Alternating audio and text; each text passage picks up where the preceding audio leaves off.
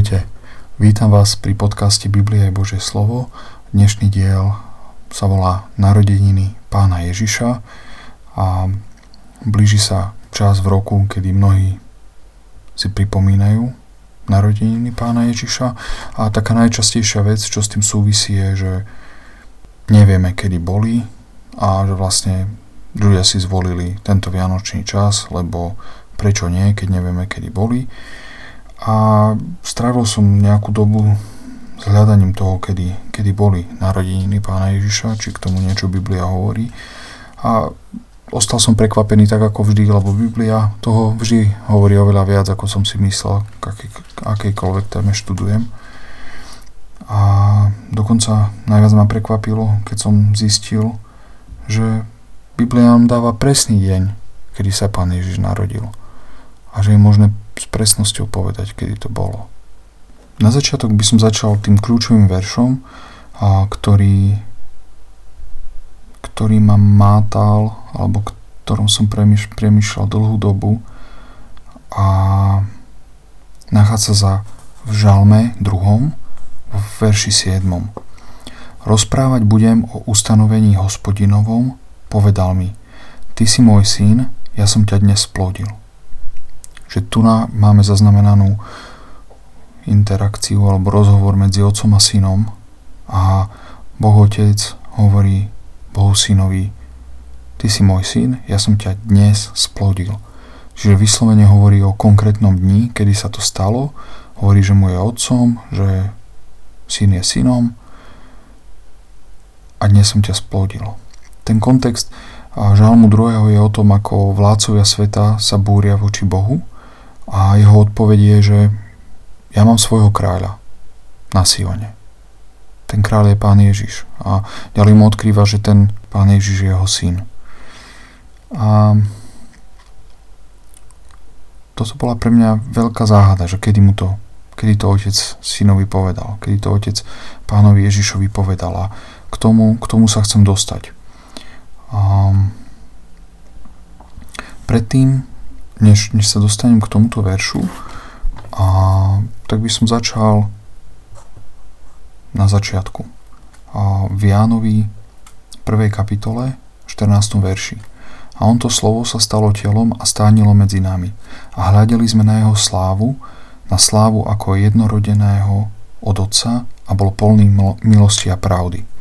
Že tu na, nám a, Apoštol Ján na začiatku svojho evanielia hovorí o tom, že logos, čo sa prekladá ako slovo alebo ako múdrosť, že múdrosť bola na počiatku u Boha, skrze ňu povstalo všetko, čo stojí. A keď hovorí o tom, ako sme hľadali na jeho slávu, na slávu slova alebo múdrosti, tak to bola sláva jednorodeného od Otca, a to vlastne hovorí to jednorodeného, to je slo, grecké slovo monogenes. A, a vlastne na základe toho je aj súčasť postavená vierovýznania, ktoré tisícky rokov kresťania vyznávajú, kde sa hovorí o synovi v rámci trojice, lebo Boh, ktorého veríme ako kresťania, je jeden Boh, ale je trojediný, jeden Boh v troch osobách.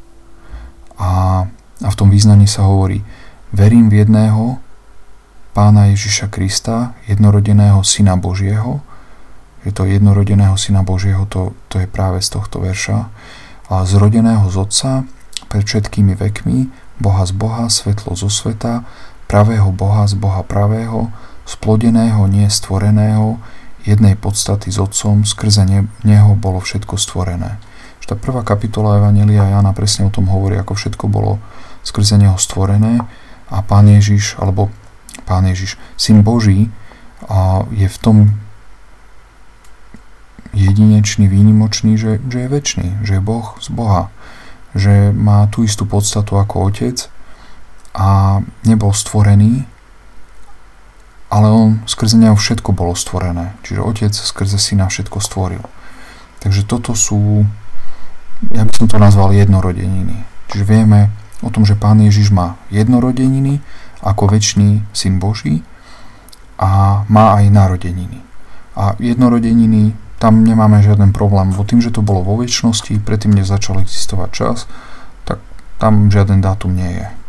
Čiže nemusíme hľadať, kedy sa to stalo, lebo sa to stalo mimo času. Čo je ťažké pre nás pochopiť, ale veľa vecí je ťažké pre nás pochopiť, takže, takže nás to až tak trápiť nemusí, si myslím. A, no a potom hneď ďalšie nasledujú betlehemské narodeniny. A keď si pozrieme na, na Evangelium Matúša, tak tam máme opísané, um, ako cestovali um, Jozef a Mária. Ako najprv Jozef zistil, že Mária je tehotná a riešil si tú otázku, či Mária teda ešte neboli, oni boli v tom stave zasnúbenia a riešil, čo, čo s tým spraví, či ju prepustí, nechceli ju robiť hambu Uvedomoval si, že keď je tehotná, že to nie je jeho dieťa. Aniel mu povedal, že sa mu zjavil aniel a povedal mu, že, že to, čo je to tehotenstvo Márie, to je počaté zo Svetého Ducha. Že to bolo dielo Ducha Svetého. Dalo by sa povedať, že Otec skrze Ducha Svetého týmto spôsobom konal. No a tu mnohí ľudia mali s tým problém, tak 200 rokov dozadu, keď sa šíril taký ten mm, teologický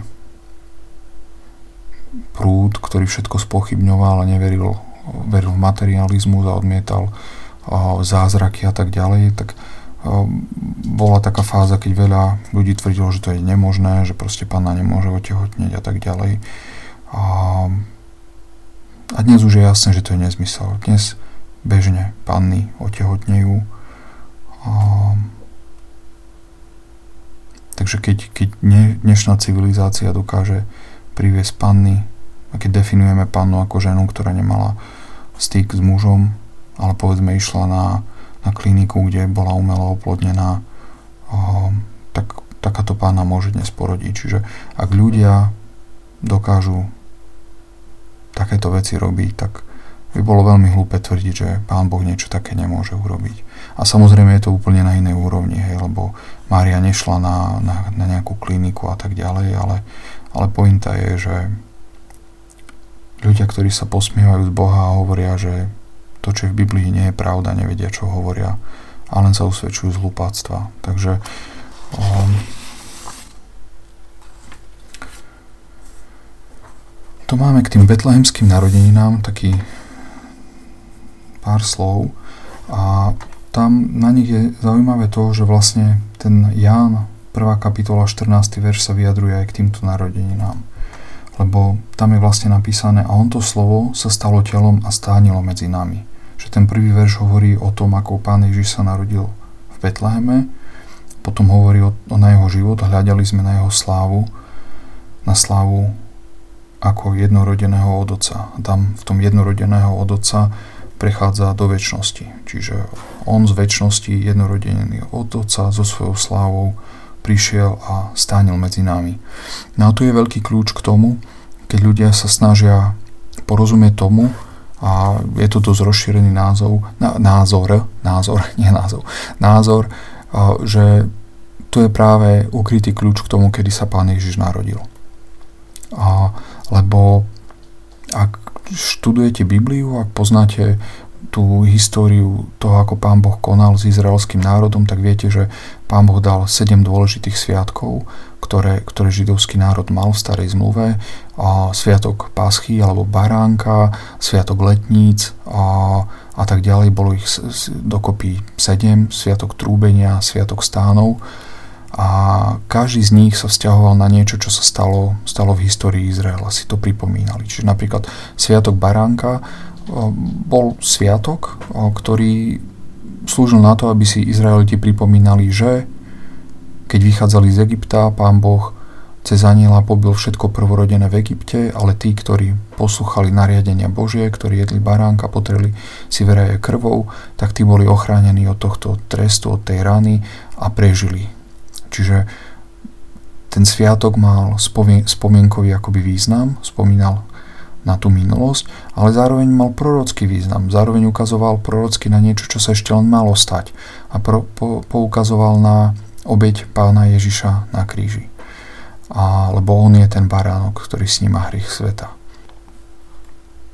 A keď sa pozrieme na to, čo hovorí prvá kapitola Evangelia Jána o tom tele, ktoré stánilo medzi nami a tam máme v tom slovenskom preklade veľmi pekne to slovo preložené, lebo ono vyjadruje práve podstatu toho gréckého slova, ktoré tam je, že stániť, byť v stáne.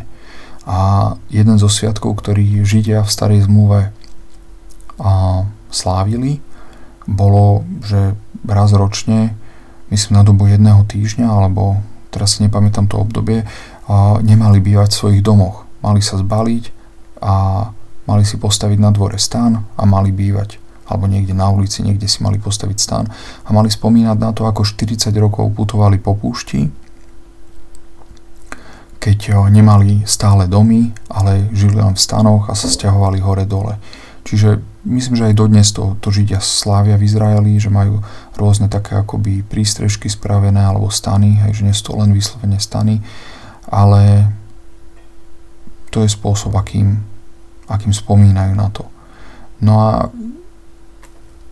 tento verš z Evangelia Jána práve poukazuje na to, že jeden z tých rozmerov toho sviatku stánov bol práve tiež prorocký a poukazoval na to, že to slovo, ten logos, tá múdrosť, ktorým je Pán Ježiš vo väčšnosti, že zobral na seba stan ľudského tela a stánil medzi nami. Čiže to, keď on sa stal človekom, tých 33 rokov, čo tu žil ako jeden z nás, to vlastne bolo jeho stánenie, jeho forma stánenia medzi nami. Čiže to bol druhý význam tohto sviatku, prorocký význam a to nám krásne ukazuje, že kedy sa tým pádom narodil, lebo tento sviatok vieme, kedy, kedy sa slávil v Izraeli a to bolo niekedy na jeseň, september, október, november, ten kalendár sa tam rôzne hýbe, takže, takže to by nám dalo orientačný dátum toho, kedy, kedy sa Pán Ježiš narodil. A toto sú všetko pomerne známe veci, o ktorých som vedel dávno a zrejme ste o nich počuli, ale možno nie, lebo nie každý to musel počuť, takže som to chcel zhrnúť. Ale ja by som dnes rád išiel, išiel trochu ďalej, ale možno ešte, keď som spomenul toho Matúša a aj toho Lukáša tak okrajovo, tak zo pár vecí, ktoré, na ktoré som narážal za tie roky, a bolo, že tie Betlehemy, čo sa teraz stávajú na Vianoce a tak, kde, kde je zobrazené toto narodenie pána Ježiša. Často tam zobrazujú pastierov, o ktorých hovorí Matúš na začiatku, že prišli pastieri, aby sa poklonili a pánovi Ježišovi, keď sa narodil, anieli ich pozvali. A potom sú tam aj mudrci. Hej. A o tých mudrcoch vieme toľko, že boli z východu, o, tradícia tvrdí, že boli traja, Biblia to netvrdí, čiže mohli byť 4 a 8 a doniesli tri dary, čiže podľa tých troch darov sa dá usudzovať, že možno boli traja, možno boli 12. Za to zrejme čakali tí mudrcovia na východe od čas Dávida. To dáva zmysel, že ešte prorok, Dávid som sa pomýlil, Daniel, ešte prorok Daniel možno tam zanechal medzi tými učencami nejaké posolstvo o tom, že sa má narodiť Mesiáš a to, to by mohlo byť jedno vysvetlenie, prečo niekde v okolí Babylona alebo Perzie existovali mudrci, ktorí sledovali a čakali, že sa, že sa narodí Mesiáš a priniesli mu dar. Že dosť dlhú dobu čakali, takže keď takú dobu čakali, mali tri dary, no možno ich bolo viac ako traja, možno ich bolo 30 a možno boli len dvaja, ako čistá špekulácia, nemá význam pokračovať. Ale, ale títo mudrci sa nikdy nemohli stretnúť, alebo mudrí muži sa nemohli stretnúť mohli sa stretnúť. Ale sa zrejme nestretli s tými pastiermi, lebo v ten deň, keď sa narodil Pán Ježiš, anieli sa zjavili na vrchoch pastierov, pastieri zišli a v ten deň, keď sa narodil, sa zjavila hviezda, ktorá bola signálom pre, pre mudrcov. Narodil sa Mesiáš a začali sa baliť. A keďže vtedy nemali letecké spoje, nemali diálnice, myslím, že z Iraku ani doteraz nevedie do Jeruzalema diálnica, a tak to chvíľu trvalo, kým prišli. Chvíľu to trvalo, kým prišli a keď už teda konečne prišli, už nevedeli kam presne idú, tak išli do hlavného mesta, do Jeruzalema za kráľom a kráľ bol samozrejme Herodes prekvapený, a, lebo on nebol z Dávidovej línie. kráľovskej. Hej. On nebol potomok kráľa Dávida, a čiže keď sa narodil ten zasľúbený budúci kráľ, tak sa mu to samozrejme nepáčilo, lebo to znamenalo, že o ten trón príde on alebo jeho potomstvo, takže dal zavraždiť deti, chlapcov v Betleheme do veku dvoch rokov. Takže to môže byť taký, taká indikácia toho, že, že koľko im to trvalo asi prísť. Koľko trvalo zbaliť sa, nájsť dary, rozhodnúť sa, naplánovať celú cestu a tak ďalej. Um, teraz ma napadla taká otázka, že koľko konských síl má ťava. Keď išli na ťavách, myslím, že išli na ťavách, tak možno, neviem, možno 1,5 konskej síly. A, ale, ale hej, asi ťava je pomalšia ako, uh, hej, ako kôň, ako auto. No. Ešte k tomu stanu jeden zaujímavý, o, zaujímavá referencia, čo som našiel. Um, je v 2. Korintianom 5, 1 až 4, kde vlastne hovorí tiež o tom Pavol, že naše terajšie telo je stanom. Hej. A, a hovorí o tom, že príde čas, keď tento, tento dom stanu bude zborený. Čiže vlastne smrť prirovnáva k tomu, že, že stán, v ktorom teraz prebývame, vlastne stán je dočasný príbytok, aj toto naše telo je dočasný príbytok pre nášho ducha, čakáme na väčšné telo. Takže tá, tá línia toho, že, že, že terajšie smrteľné telo, v ktorom prebývame, je pripodobnená k stanu, sa nachádza aj, aj u Pavla v 2. Korintianom 5. kapitole. Takže, takže toľko, toľko k tomu, čo, čo sa dá povedať alebo čo sa, čo sa častejšie, čo už som počul z viacerých zdrojov a sa tomu teším, že, že vidím kresťanov rôznych, že ako skúmajú túto otázku, že minimálne dvoch, troch, o ktorých som sa pred, s ktorými som sa o tom predtým nerozprával, sme sa bavili o narodení pána Ježiša a prišli k tomu, že toto počuli a toto vnímajú, že takto to bolo. Takže, takže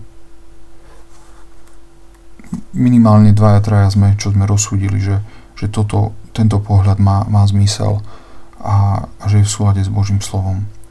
A verím, že nás je viac. Um,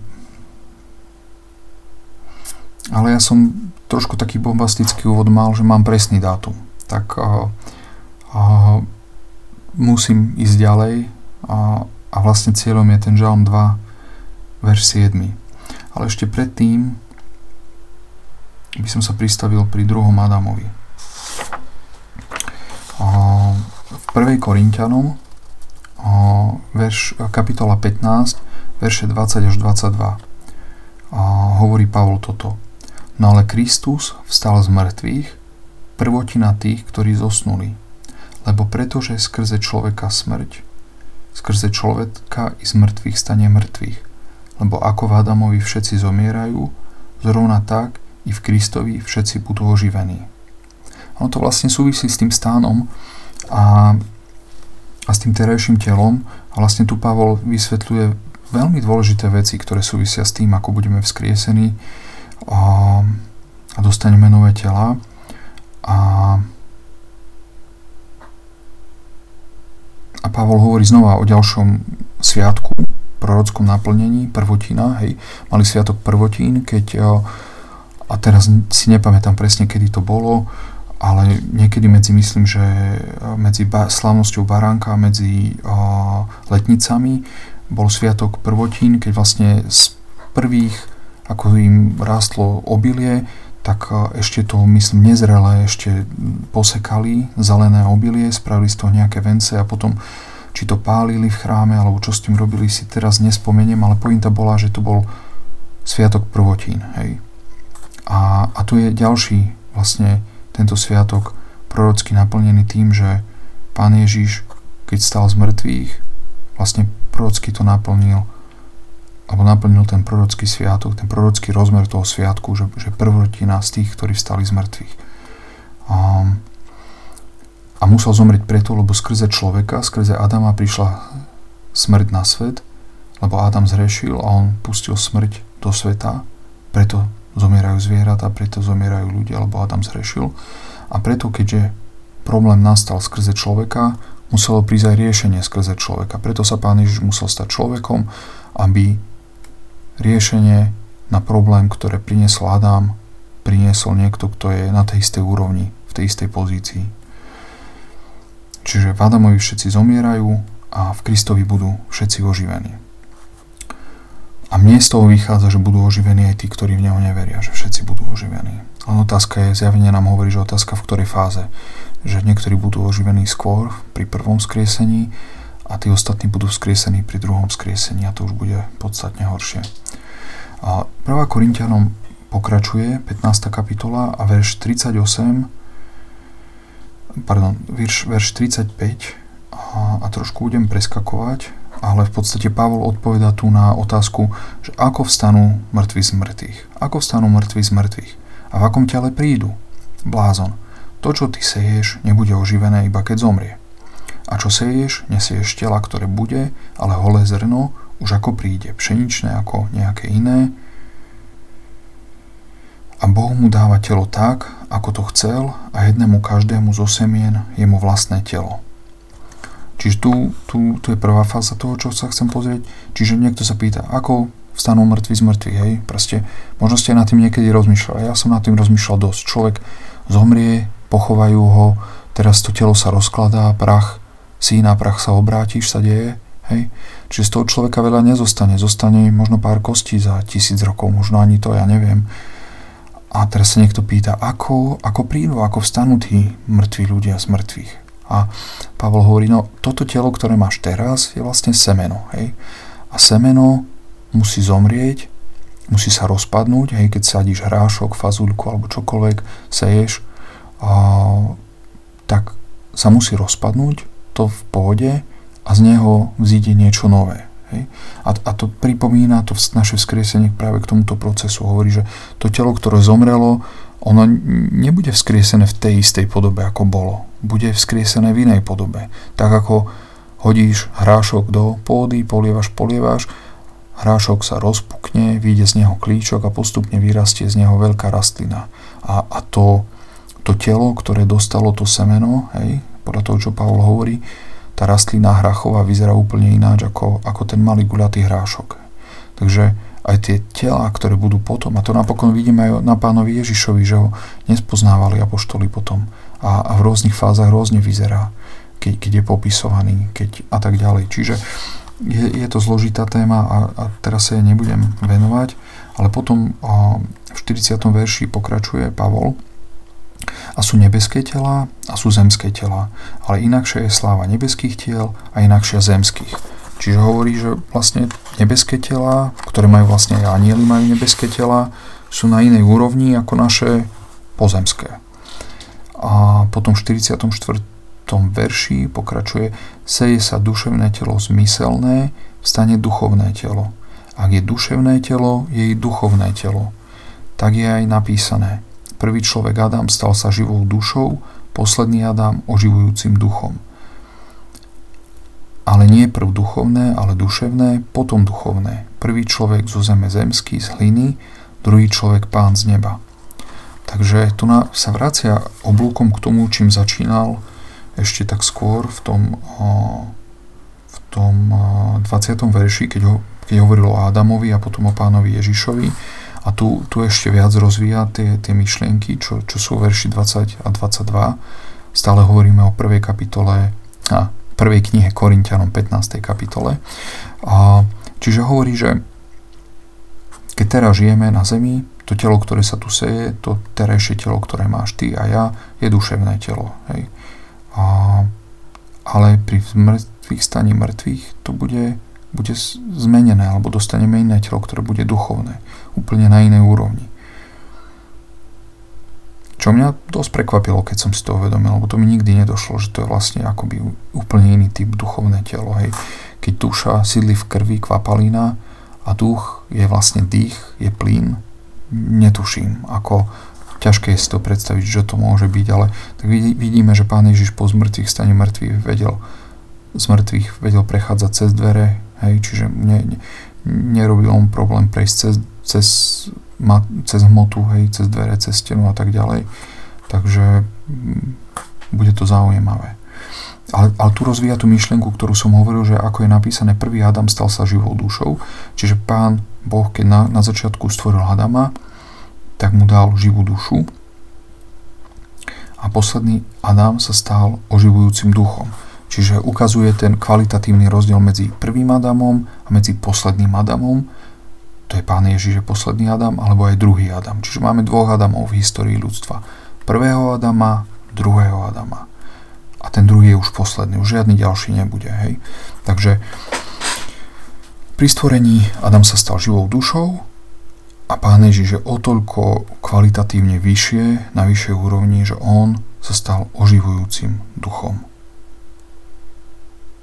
Čiže Adam len dostal tú živú dušu, ale Pán Ježiš, druhý Adam, oživujúci duch, to znamená, že on nielen, že má ducha, lebo to už mal aj Adam, ale on dokonca dokáže oživovať. Lebo život väčší je v pánovi Ježišovi. V ňom máš väčší život priateľu, alebo ho môžeš mať. Ak nemáš väčší život, hľadaj pána Ježiša. On je cesta, pravda, život. V ňom nájdeš väčší život. V ňom nájdeš spásu a záchranu.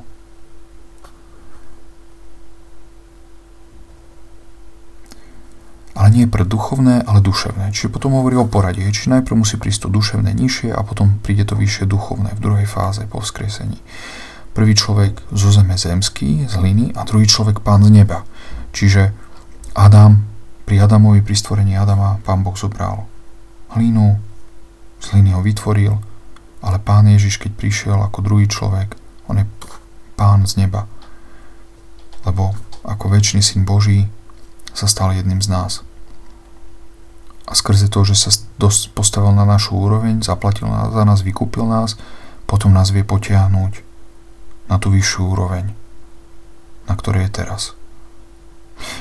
Verš 49. A ako sme niesli obraz zemského, tak poniesieme aj obraz nebeského. Wow. Čiže niesli sme obraz zemského Adama, ktorý bol stvorený na obraz Boží a potom zhrešil. A ponesieme aj obraz nebeského. Čiže pri vzkriesení to nás čaká, že keď budeme vzkriesení ako církev, tak každý z nás bude vzkriesený s tým účelom, aby sme boli na obraz Pána Ježiša. Ponesieme jeho obraz. A potom hovorí, kedy sa to stane, že to bude pri zatrubení poslednej trúby a tak ďalej.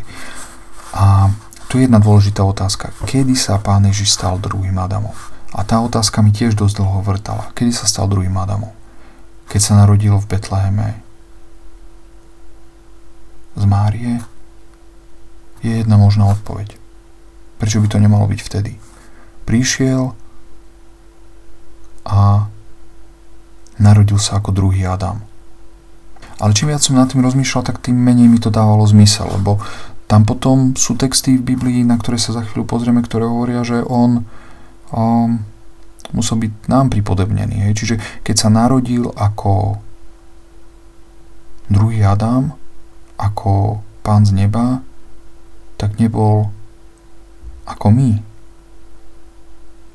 A musel byť ako jeden z nás, aby nám porozumel, hovorili s Židom, aby mohol za nás zaplatiť, lebo keby nebol jeden z nás, ne, ne, nemohol by sa obetovať za nás. Čiže možno je to tam nejak narazí aj, bol aj podľa Adama a bol zároveň aj druhý Adam. No toto je niečo, na čo sa budeme musieť pozrieť a to budeme musieť rozlúsknuť, že ako, ako by to dávalo zmysel, že čo sa nám tam Pán Boh snaží povedať v tomto všetkom. Cez Pavla, cez Jána.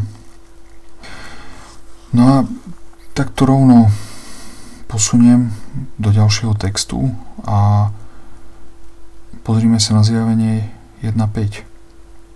Zjavenie Jána, znova od Pavla ideme k Jánovi, do ďalšej jeho knihy. A od Ježiša Krista, tam sa píše, hej, že pozdrav od Ježiša Krista, ktorý je verný svedok, prvorodený z mŕtvych a knieža kráľov zeme tomu, ktorý nás zamiloval a umil nás od našich hriechov svojou krvou. Prvorodený z mŕtvych. Čo to znamená prvorodený z mŕtvych? A potom Kolosenským 1.18 a on je hlavou tela církvy, ktorý je počiatkom prvorodeným z mŕtvych.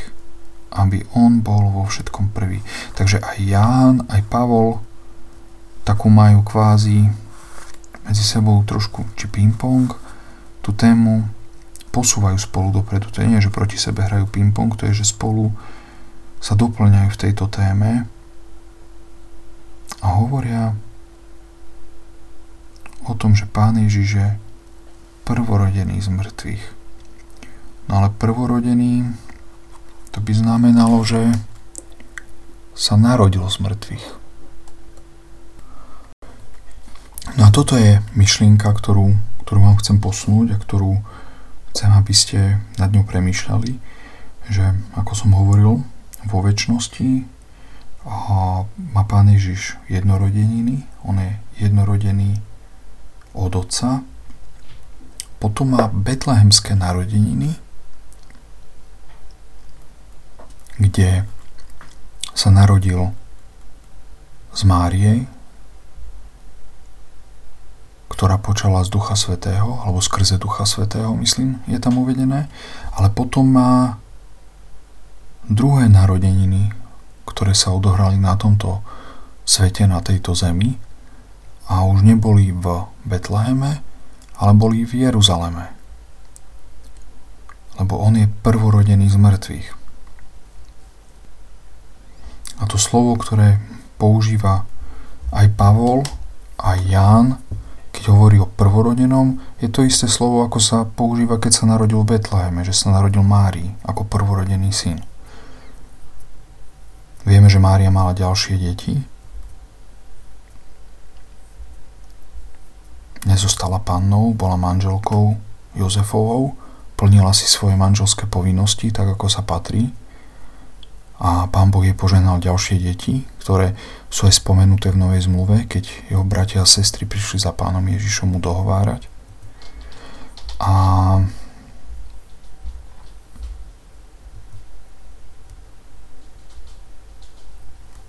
A rovnako je pán Ježiš prvorodený aj s tými druhými narodeninami, keď stal z mŕtvych, lebo sa čaká na ďalších bratov. Čaká sa na vzkriesenie církvy, haleluja, aký slávny deň to bude, keď Pán Ježiš bude mať ďalších bratov, keď budú vzkriesení, tí, ktorí v Neho uverili, dostanú oslavené telá. To bude krása. To bude niečo úžasné a slávne. A rímským 8.29 tiež hovorí na túto tému, alebo ktorých predzvedel, tých aj predurčil za, podobnú, za súpodobných obrazu svojho syna, aby on bol prvorodeným medzi mnohými bratmi. Čiže brat, sestra, veríš v Evangeliu, veríš Pána Ježiša, zámer Boží pri spáse je, aby sme boli ako je Pán Ježiš. A to je super, lebo ako ja sa teším na to, keď ho uvidím, a teším sa, keď budem premenený a budem ako on. Lebo on je všetko, čím túžim byť a čím nie som. Takže Evangelium nie je len o tom, že nás zachránil od hriechu, ale že nás zachraňuje od, od samých seba. A že On je odpovedou na všetko. On je všetko vo všetkom. Takže boli sme stvorení na Boží obraz, budeme vzkriesení na obraz Syna, A ako kresťan máš formu, do ktorej cez posvetenie rastieš, cez radosti, starosti si usúpodobňovaný synovi Božiemu a ak ho miluješ, tak chceš byť taký ako on. Kolosenským prvá kapitola, tam by som ešte znova sa vrátil, lebo tam to je zaujímavé od 12. po 18. verš sa to dotýka tejto témy, ale prečítam od 15. o pánovi Ježišovi znova sa hovorí, ktorý je obrazom neviditeľného Boha, prvorodený všetkého stvorenstva, lebo v ňom je stvorené všetko, všetko, čo je v nebesiach i čo je na zemi, viditeľné i neviditeľné, buď tróny, buď pánstva, buď kniežatstva, buď vrchnosti, to všetko je stvorené skrze Neho a cieľom Neho. No a tu Pavol hovorí dôležitú vec, čiže verše 15-16 v Kološanoch v prvej kapitole. A, a potom v 18. znova ešte dokončí, ktorý je počiatkom prvorodeným z mŕtvych. Tu hovorí práve preto o tom, prečo je Pán Ježiš prvorodený z mŕtvych. On je prvorodený všetkého stvorenstva, teda keď sa narodil v Jeruzaleme pri skriesení z mŕtvych ako prvorodený nového stvorenstva, lebo Pán Boh, keď všetko stvoril na začiatku za 6 dní a 7 deň odpočíval, Pán Ježiš počas svojho života hovoril, že ale Pán Boh vtedy neprestal pracovať, on pracuje až do dnešného dňa, hovorí Pán Ježiš farizeom, myslím, to vtedy hovoril. A, a práve preto, že neprestal pracovať, a, alebo to, že neprestal pracovať, vidíme aj v tom, čo urobil s pánom Ježišom, so svojim synom. Skriesil ho z mŕtvych a urobil z neho prvorodeného všetkého stvorenstva. Čiže to Božie stvorenie pokračuje v pánovi Ježišovi, lebo keď ho vzkriesil, dal mu nové telo, spravil z neho začiatok toho nového stvorenia, toho ako bude nová zem, nové nebo, všetko nové, tak Pán Ježiš je prvý toho všetkého nového. Preto, lebo v ňom je stvorené všetko. Čiže v ňom bolo stvorené všetko od začiatku a preto si ho vybral, aby v ňom bolo na všetko pretvorené, keď to Adam s Evou v raji, teda hlavne Adam, lebo to bola jeho zodpovednosť. Keď sme to tam ako ľudia skrze Adama alebo v Adamovi pokazili, lebo sme predali všetko pod hriech. Lebo on to všetko predal pod hriech. No ale my sme boli v jeho bedre, že? Takže ako to by bolo veľmi lacné hádzať do Adama kamene alebo škaredé slova, keď by sme sami lepšie neobstáli ako on.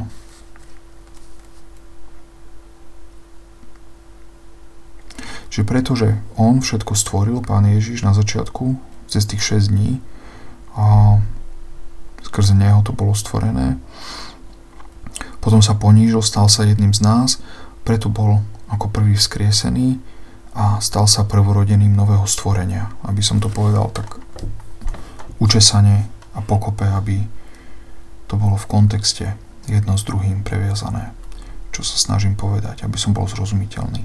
A Galackým 6. kapitola 15. verš, lebo v Kristu Ježišovi ani obriezka nič nevládze, ani neobriezka, ale nové stvorenie. Čiže už nejde o to, že či Židia pohania obriezka, neobriezka, ale nové stvorenie. A to nové stvorenie, tam je on prvorodený.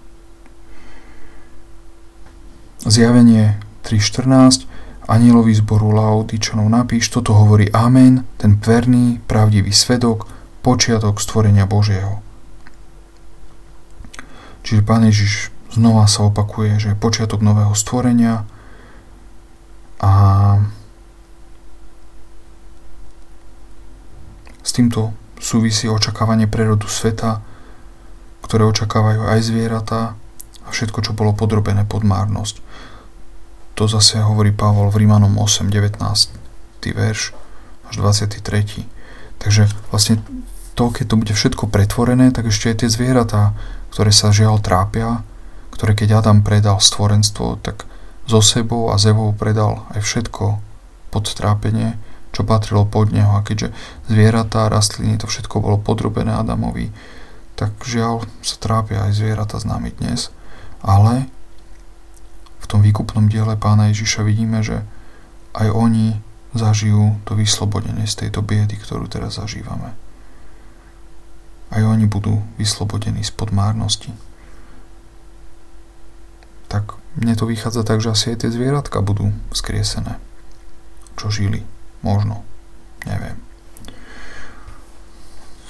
No a teraz by som sa vrátil k tomu žalmu 2, 7. veršu, kde vlastne otec hovorí synovi, môj syn si ty, ja som ťa dnes plodil. Lebo už, už asi tušíte odpoveď, a však nechcem nejak šokovať, ale chcem naplno priniesť argumenty a dôvody, prečo, prečo som presvedčený, že Pán Ježiš má dvojaké narodeniny a keď chce niekto oslavovať narodeniny Pána Ježiša, tak by to mal vedieť. By bolo dobre vedieť, že OK, že tak nemá on len jedny narodeniny, ale má dvojo narodenín.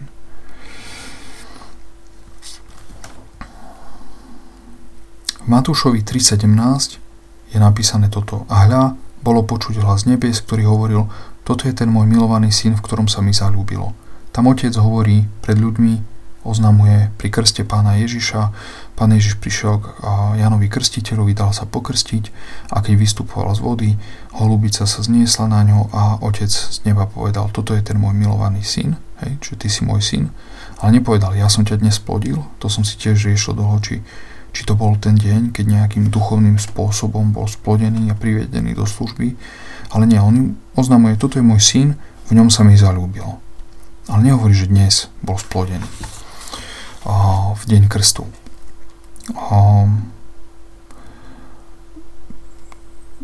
Tá istá situácia je zapísaná aj v Marekovi 1.11, Lukášovi 3.22 a podobná situácia sa opakuje pri premení na vrchu.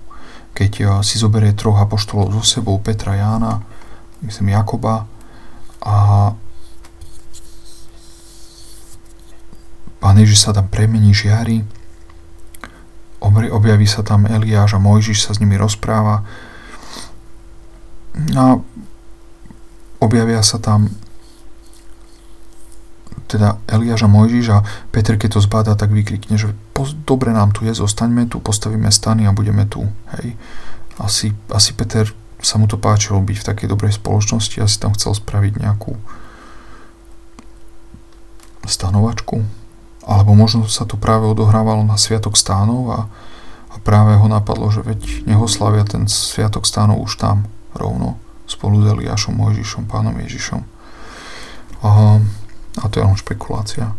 A, ale keď sa toto stalo, tak Matúš 17.5 a kým ešte hovoril hľa, zatvonil ich svetlých oblák a hľa bolo počuť z toho oblaku hlas, ktorý hovoril toto je ten môj milovaný syn, čiže tá prvá časť znova sa opakuje, a v ktorom sa mi zalúbilo, toho počúvajte. Tá prvá časť sa opakuje, ale v tom žalme 2 hovorí priamo k svojmu synu, hovorí, ty si môj syn.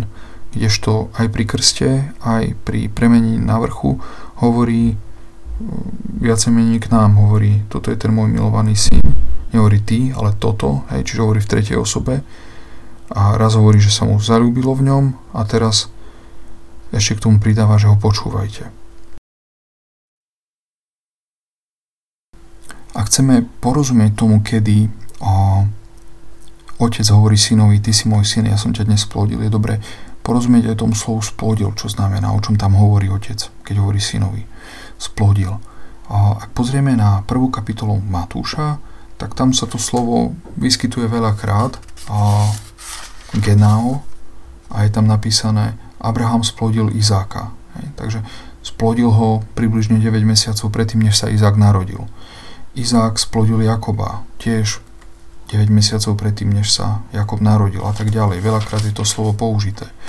Ale to isté slovo je potom použité aj o kapitolu neskôr v Matúšovi 2.4, keď král Herodes vydesený zvolal všetkých najvyšších kňazov a učiteľov ľudu a vypytoval sa ich, kde sa má Kristus narodiť. Hej? Takže to slovo môže hovoriť aj o splodení, aj o narodení. Takže keď otec hovorí synovi, ty si môj syn, ja som ťa dnes splodil, tak to môže znamenať, a to je ťažko preložiť, lebo otec neporodí syna a zrodil, čiže splodil, zrodil, vďaka mne, mňa si sa dnes narodil, alebo dnes som ťa priviedol na svet, možno tak by sa to dalo preložiť. Ty si môj syn, ja som ťa dnes priviedol na svet. To, to slovo jednoducho, čo sa snažím povedať, je možné preložiť aj tak, aj tak, nesie v sebe jeden aj druhý význam a otázka, ktorý preklad je lepší, je, je otázka interpretácie, je otázka pochopenia. A to isté slovo Teraz sa v Matúšovi v priebehu dvoch kapitol, prvej a druhej, raz objavuje v jednom význame, raz v druhom. Kedy? Kedy to bolo? Kedy bol ten deň, keď otec toto synovi povedal?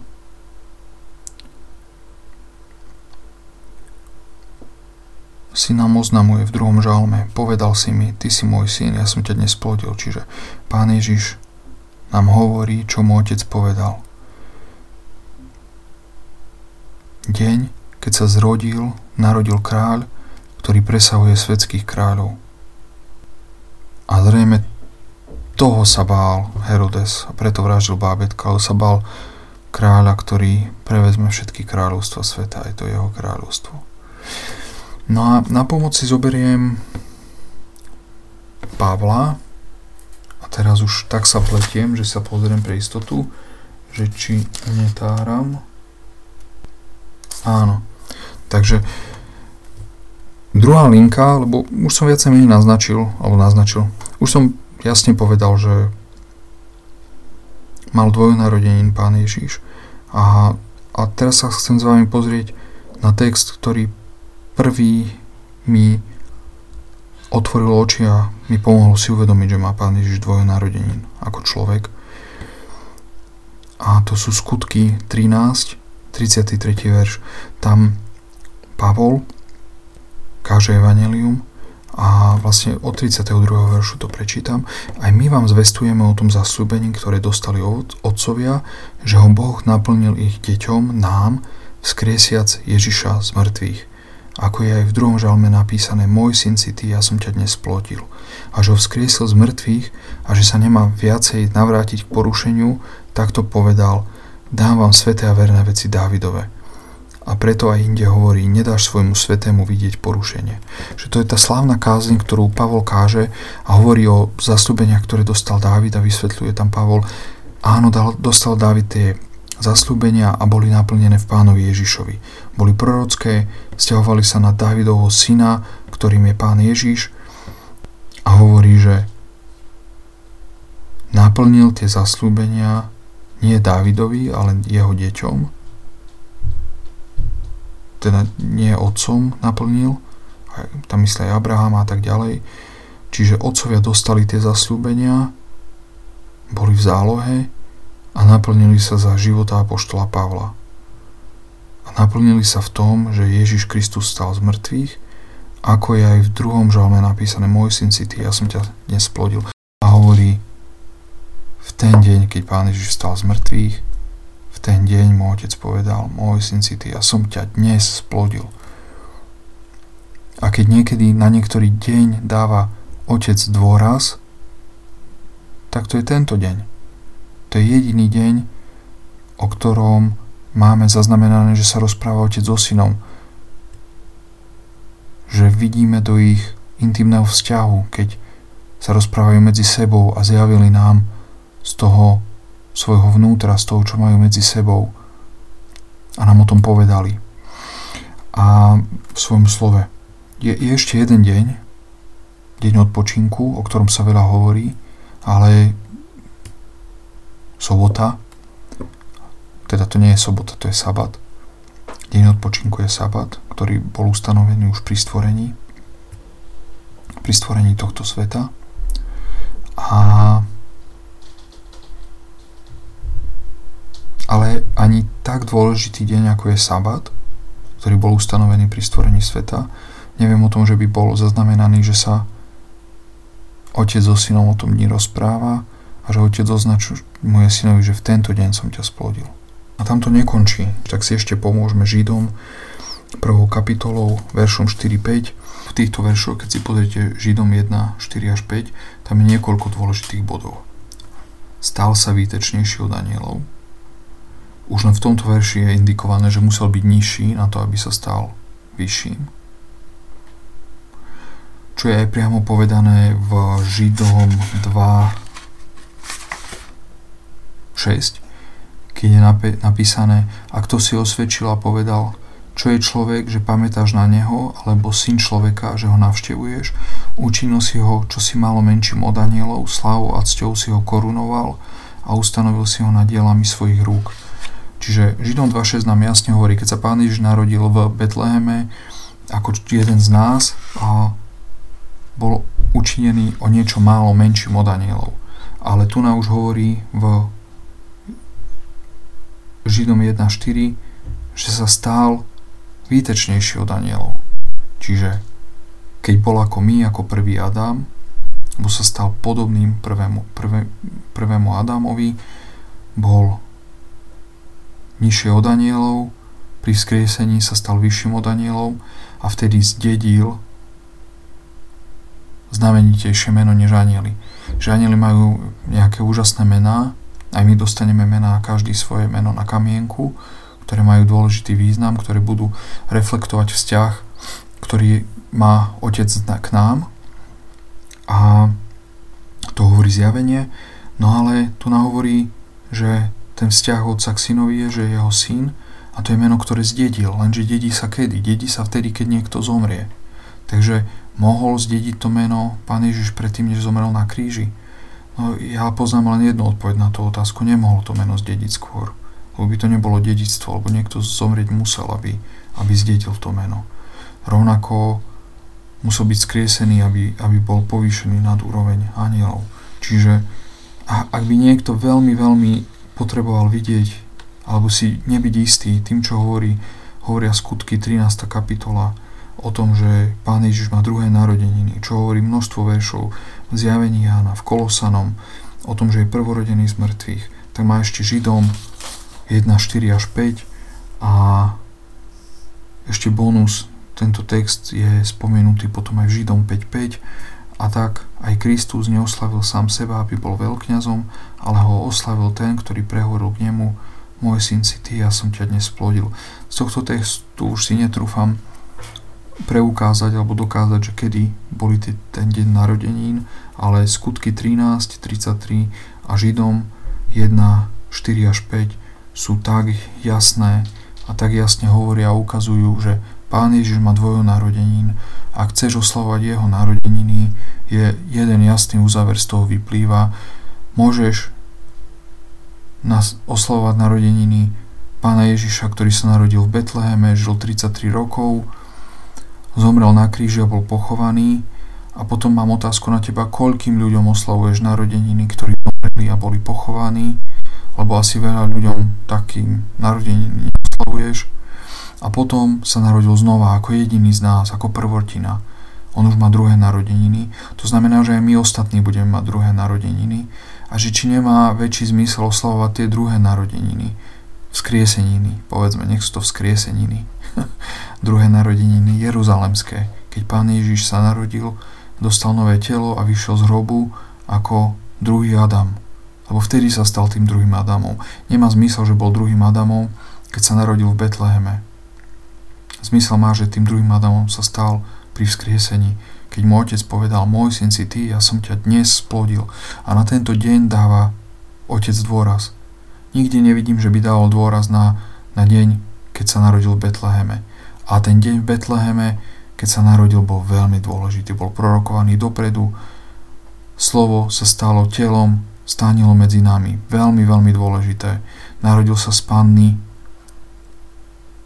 Zázrak zázrak. Zázrak, že sa stal jedným z nás. Úžasná vec. Treba to pamätať, treba si to pripomínať. Ale má to zmysel, že keď chceš si povedať ako kresťan dnes, že idú Vianoce, nevieme, kedy sa Pán Ježiš narodil, vieme. Vieme, kedy sa narodil. V ten deň, keď stal z mŕtvych. To bolo počas Sviatku Baránka, že? v nedelu. V nedelu to bolo, to je ten deň. To je ten deň. Povedali sme si o tom, že betlémske pra- narodeniny pána Ježiša boli, ktoré boli vteleniny, keď sa slovo vtelilo, stánilo medzi nami potom 33 rokov, tak o, e, že sa odohrali najskôr v septembri, októbri a treba na nich pamätať, sú dôležitým aspektom alebo súčasťou dejín spásy. Dokonca bez týchto narodenín by žiadne spasenie sa nemohlo odohrať, keby sa Pán Ježiš nestal jedným z nás.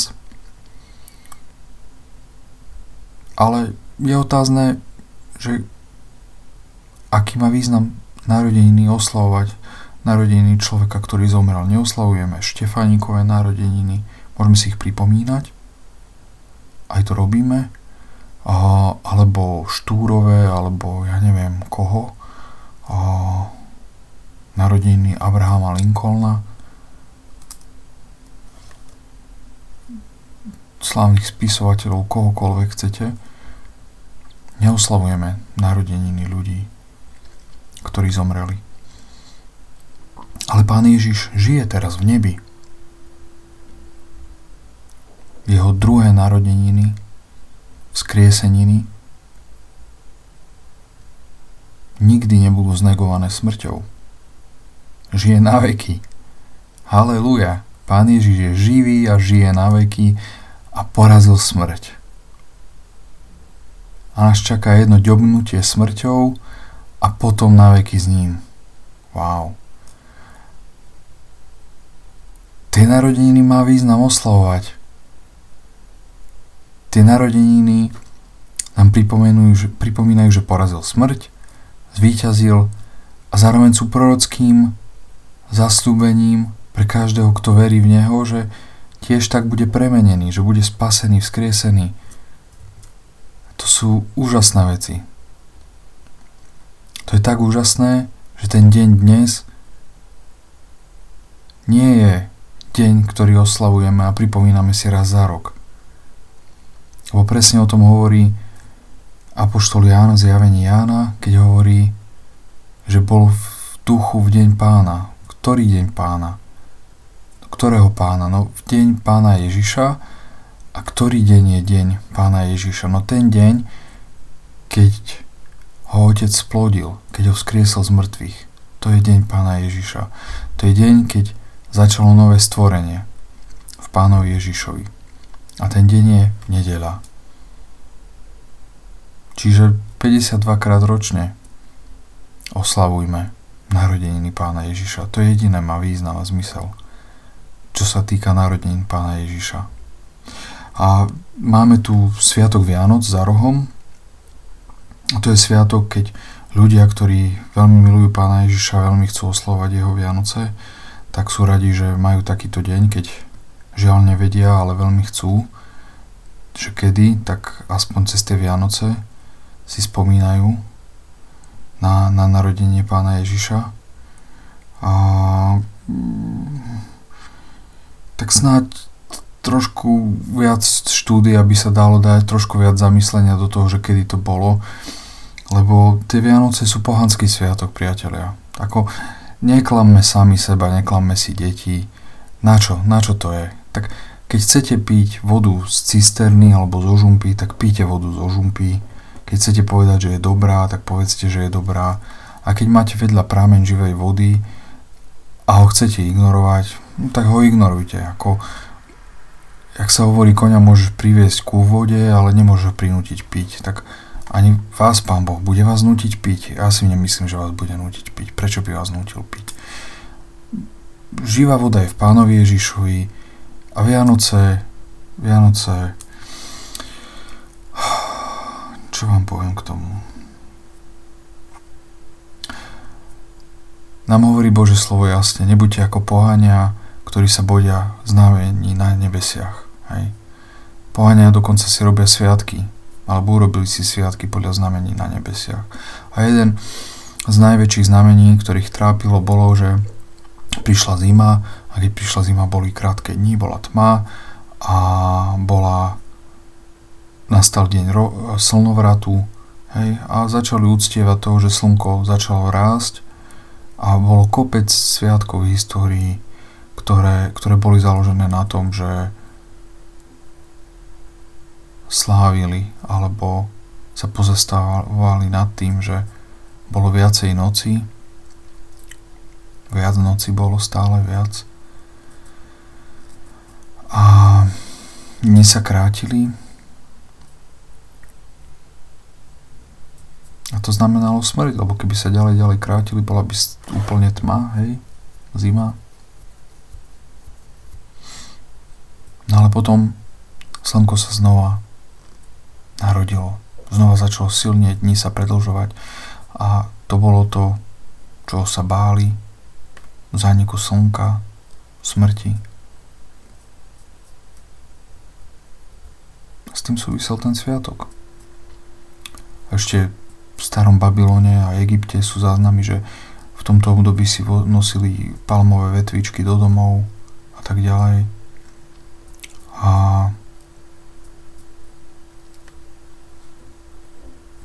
ten sviatok si dovolím tvrdiť, že je polože, po, postavený na nejakom znamení z nebie, že iný význam nemá, že odpozorovali cyklus, ktorý pán Boh dal po potope Noáchovej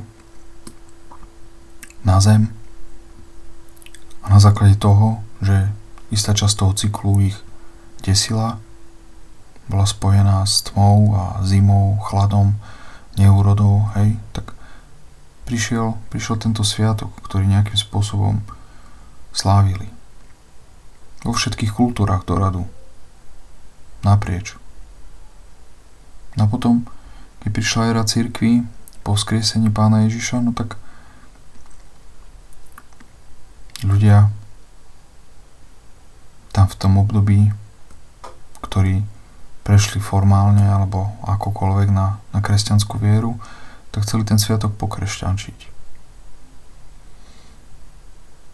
A zo slnka, ktoré zomieralo a potom stalo z mŕtvych a sa znova narodilo, spravili Ježiška, ktorý sa znovu narodil.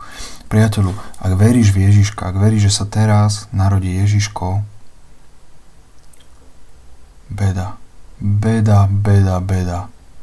Ježiško sa už nenarodí nikdy. Ježiško sa už nikdy nenarodí. Ten Ježiško, o ktorom hovorí, že slnko uctievaš, slnko neúctievaš Ježiša. To je modlárstvo. Slnko bolo stvorené a jedného dňa zhasne. Slnko nie je Boh. A sa nenazývaj kresťanom, keď uctievaš slnko. Keď chceš uctievať slnko, úctievaj slnko. Je mi to ľúto, je to hlúpe, je to hriech, ale, a, ale, ale ja ťa v tom nemôžem zastaviť. Ale prestaň prekrúcať Božie nariadenia a pravdu, prestaň tvrdiť, že to sa Pán Ježiško narodí. Pán Ježiško, alebo Ježiško alebo že nosí darčeky? Aký Ježiško? 33 rokov žil na zemi. Chlap, dospelý chlap, 33 ročný, bol pred 2000 rokmi a potom bol skriesený a prešlo 2000 rokov.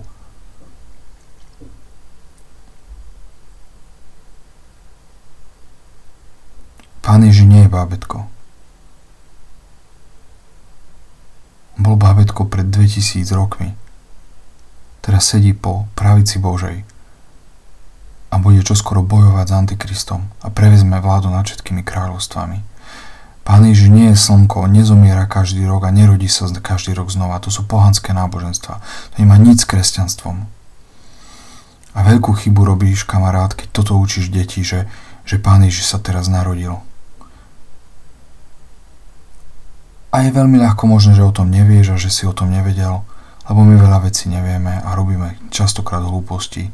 Ja prvý, ja prvý robím častokrát hlúposti. Ale ako priatelia, zobuďte sa. Čas sa zobudiť, lebo to už prestáva byť sranda, čo sa deje. Už, už by bolo na čase si uvedomiť, že toto už nie je sranda.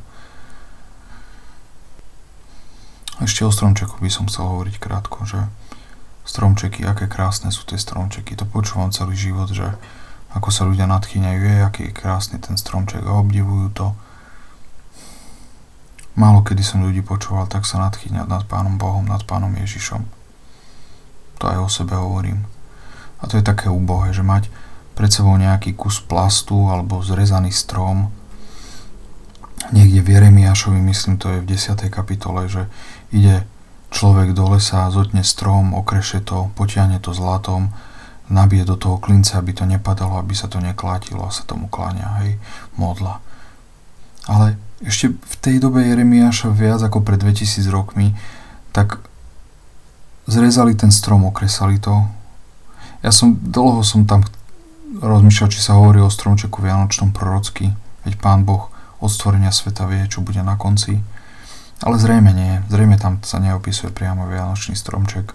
Ale, ale tak pred 2500 rokmi ten človek, čo išiel do toho lesa, zrezal strom, okresal to, nabil do toho klinca a potiahol zlatom, tak sa aspoň pred zlatom kláňal, ako bolo to hlúpe, hriešné, zvrátené, ale teraz ľudia obdivujú kus plastu, čo potiahnu pozlátkom a ešte to padá.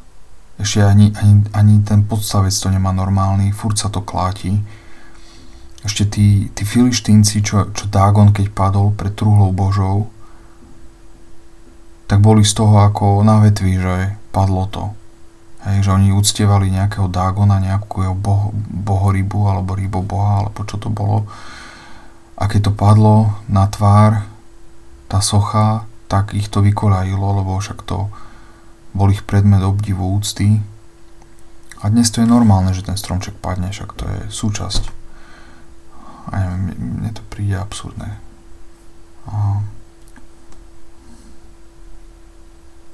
Ale ešte predsa jednu dôležitú vec k tomu stromčeku vám chcem povedať, priatelia, že trochu som pozeral do tej histórie, lebo tú históriu toho tú starobilú, že ľudia si robili také drevené akoby pyramídky z, ve, z, z vetiev a, a do toho natlačali listy, páliem a takéto kadečo. A, to je jedna vec. Ale druhá vec je, že vlastne tá moderná história Vianočného stromčeka, ja som vedel, že kráľovna Viktória to rozšírila v Anglicku, ona bola pôvodom Nemka, alebo z Nemecka a ona priniesla tú tradíciu od Nemcov do, do Anglicka a potom z Anglicka sa to rozšilo do Ameriky, do celého sveta. U nás zrejme stromček typujem bol skôr, lebo my sme boli bližšie k Nemecku ako k Anglicku. A kopec ľudí z Nemecka žilo na Slovensku, takže my sme mali silnú väzbu na Nemecko.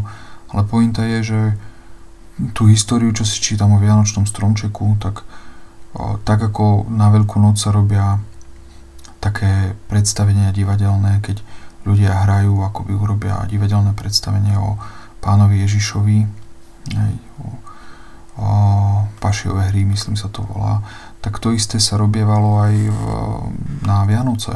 O, keď sviatok meniny má Adam a Eva, tak o, niekedy v okolo roku 1500, keď o, robili tie divadelné slávnosti, tak niekoho napadlo ozdobiť ihličnatý stromček jablkami.